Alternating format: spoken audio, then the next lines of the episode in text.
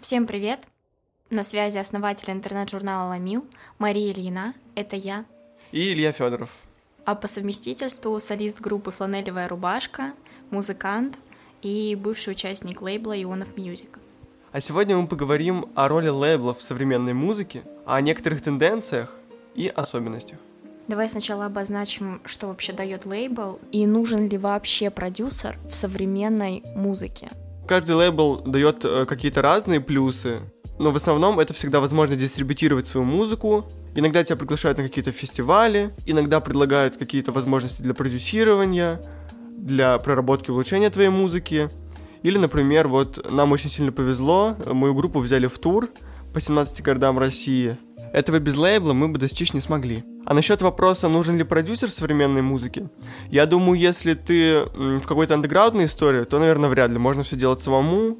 Также вот э, мы знаем, есть DIY-культура, когда ты все делаешь сам. Э, таким методом пробы ошибок вот, а если мы говорим о чем-то серьезном, то, наверное, продюсер нужен, да, и это очень важная часть вообще музыки. Но опять же, кому-то нужен продюсер, кому-то нет. Вот так вот. А как ты думаешь, почему у тебя не получилось попасть в крупный лейбл, потому что Ионов Music считается андеграундным? Дело в музыке, у нас не, не подходит музыка, потому что, я думаю, ни для кого не секрет, что современные лейблы такие серьезные, берут э, в ротацию только там те группы и те треки, которые, которые могут дать большую популярность и которые могут выстрелить. Вопрос про деньги. С одной и с другой стороны, то есть нужно ли музыканту вкладываться и какую именно финансовую поддержку дает продюсер, лейбл андеграундный? Ну, вообще, самому, конечно, нужно вкладываться, да, если ты хочешь, чтобы твою музыку услышало большее количество человек. А так, на своих примерах могу сказать, что начинающий музыкант получает деньги только с дистрибьюции и с концертов. Так, э, лейблы и продюсеры в андеграунде, конечно, не помогают. И это просто, это просто не окупалось бы и тут же прогорело. Потому что, ну, на самом деле, стоит понимать, что какой бы лейбл ни был, это по-любому бизнес, и все направлено на коммерческую выгоду. Хотя на самом деле опровергну тут же свои слова, и я знаю лично примеры каких-то лейблов, где э, люди делают просто для души, для себя. Э, то есть это вот опять же две стороны медали. Ну-ка поделись, что это за лейблы? Ну, например, это наш вот э, бывший лейбл On of Music, где э, его основатель Саша Ионов, э, очевидно, что делает все просто для себя, потому что он ему очень нравится, он прется от этой культуры и вообще как бы все супер.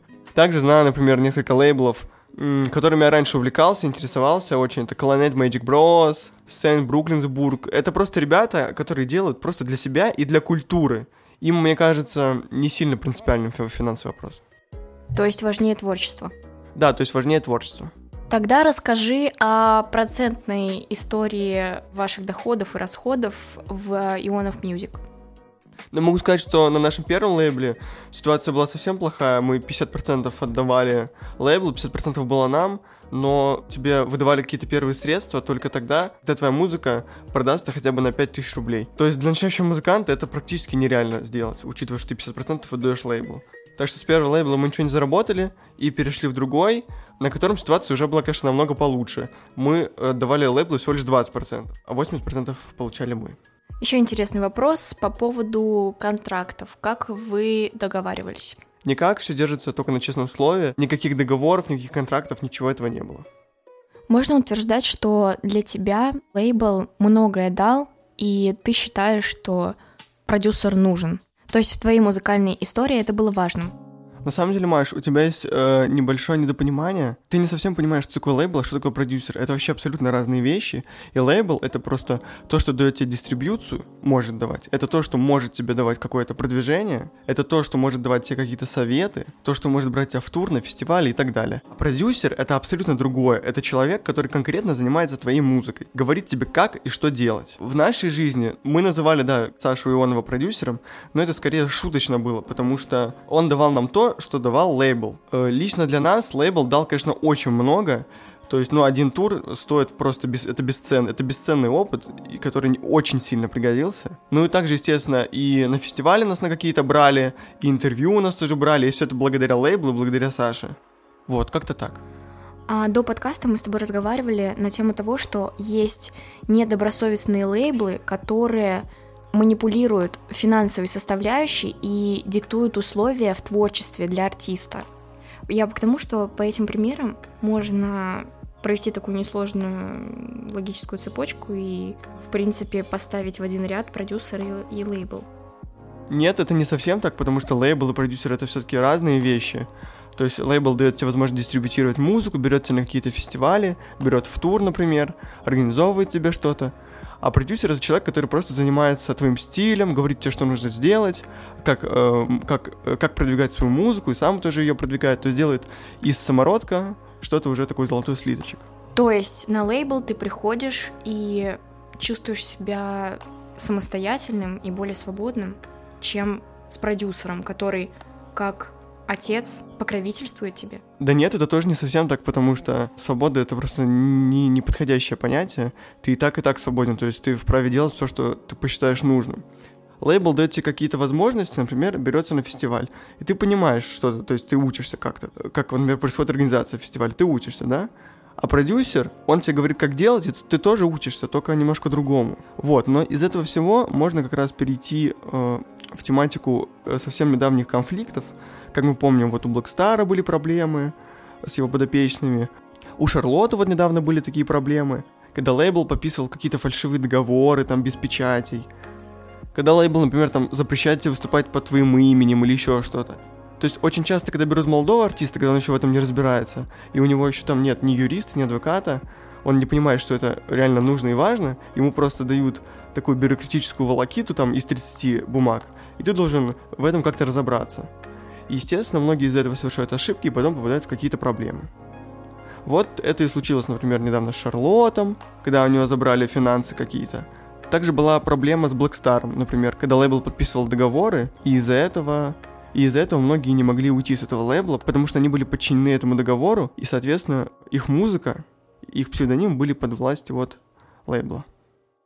Вот, наверное, мы и подобрались к минусам э, лейблов, и давай поговорим о том, почему вы расстались с Ionov Music. Это произошло потому, что на лейбле менялись э, состав групп, вот, и поэтому нам отказали в будущем продвижении, но сказали, что дистрибутировать музыку все равно будут, но мы пока не дали точного ответа, пока, пока не знаем наше будущее. Но все-таки э, а, я полагаю, что ты видишь в лейбле больше плюсов, чем минусов. Все-таки ты постарался присоединиться к следующему лейблу «Мастерская» Ивана Дорна и расскажи свою историю. На самом деле, помимо мастерской, мы с группой решили отослать свои песни еще на несколько лейблов. Например, на домашнюю работу. Вот, еще на один такой более поп лейбл. Но вот на домашней работе нам отказали, сказали, что музыка не совсем подходит. А на мастерской произошла очень интересная ситуация. Скажу так, несколько лет назад я отправлял уже свои одни из первых песен на лейбл, и как это происходило? Ты отправляешь свою работу, ждешь какое-то время, около месяца, тебе отвечают, если говорят, что твоя музыка может в теории нам подойти, тебя берут на прослушивание в таком онлайн-формате в виде трансляции. Я тогда, конечно, сиял от счастья и думал, что все, меня сейчас возьмут, будет все круто. В итоге э, пришла пора проводить трансляцию. Я слушаю, что говорят, и понимаю, что, ну, что моя музыка еще не готова совсем, и что меня отказывают. Я все это принимаю, работаю, работаю, работаю, так проходит несколько лет, и я решаю снова отправить свою композицию уже намного, уже совсем другую, уже намного качественнее, чем предыдущую. Точно так же жду месяц, вот мне пишут, что моя музыка подходит, меня будут слушать. Приходит момент трансляции, и что я вижу? Как по мне, этот формат устарел. Понятно, что заранее стоит сказать, что э, люди с лейбла вправе делать все, что угодно. Они могут говорить свое мнение, не говорить. Но я считаю, если вы проводите такой формат, вы должны быть четким и объективным. В итоге я получил предвзятую оценку не только о своей музыке, но и еще о музыке других ребят. Как по мне, все произошло довольно непрофессионально. Я разочаровался. Не думал, что критики будут так неаргументированно оценивать, бросаться тезисами. Например, это баловство, и он тратит время и свое, и слушателя. Стоит обозначить, что вообще произошло и что тебе сказали. Один из членов жюри, а, Сергей Вовк, сказал, что ты копируешь музыку у группы Drums, предположил, что берешь какие-то фишки у Магдемарка, и ты считаешь это неконструктивным, потому что он не попал в своих предположениях.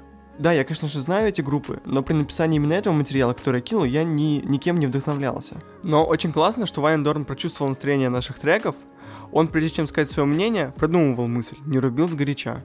Поэтому очень странно все это было слышать. По сути же, про любую музыку можно сказать, что она на что-то похожа. И считаю, что если уж я кинул какую-то свою музыку, то имею право получить какой-то более ценный совет, чем то, что получил я.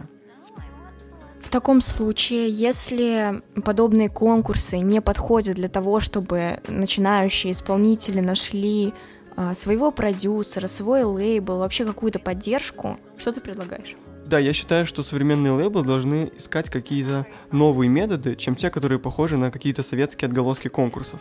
Конечно, есть э, лейблы, которые абсолютно нормальные, на которые, наверное, тяжело попасть, но которые тебе много чего дают. Но также будьте бдительны и знайте цену своей музыки. То есть не нужно кидать ее кому попало.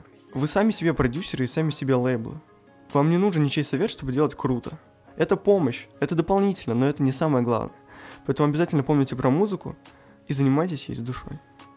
Ты очень сейчас вдохновляюще сказала, мотивирующая речь от Ильи Федорова, но я все-таки вернусь к практической части, и вот я музыкант, мне очень нравится то, что я делаю, или не нравится, и я стараюсь меняться, я стараюсь э, совершенствовать качество своей музыки, но хочу выступать, хочу делать концерты, денег у меня не хватает, куда идти? Да, это все можно делать самостоятельно, то есть главное сделать какую-то хорошую там качественную пластинку, и обязательно найдется на это аудитория, и когда у тебя будет какая-то хотя бы маленькая аудитория, ты уже сможешь организовывать концерты, то есть связываться с организатором, это все не так сложно, но опять же, не поддавайтесь эмоциям и будьте в этом вопросе бдительны потому что бывает такое, что и концертные директоры, и организаторы все могут тебя надурить, потому что у всех цель заработать. Как бы мы не были там все романтичные и честны, но очевидно, что всем нужно заработать. И поэтому это, это, не, это не значит, что это плохо. Нет, это не негативно, это нормально. По сути, вы что же своей музыкой зарабатываете, устраиваете концерты. Но относитесь к этому серьезно. Эти вопросы очень важны. Кстати, очень классно, что в 21 веке мы можем выкладывать в интернет свою музыку, записывать на дому, как это часто происходит, особенно в андеграундной музыке, и таким образом набирать свою аудиторию, становиться продюсером для самого себя. Я думаю, ты про это, да? Да, да, да, я про это. А на этом на сегодня все. Спасибо за прослушивание. С вами были основатель журнала Ламил Мария Ильина и Илья Федоров. Занимайтесь творчеством.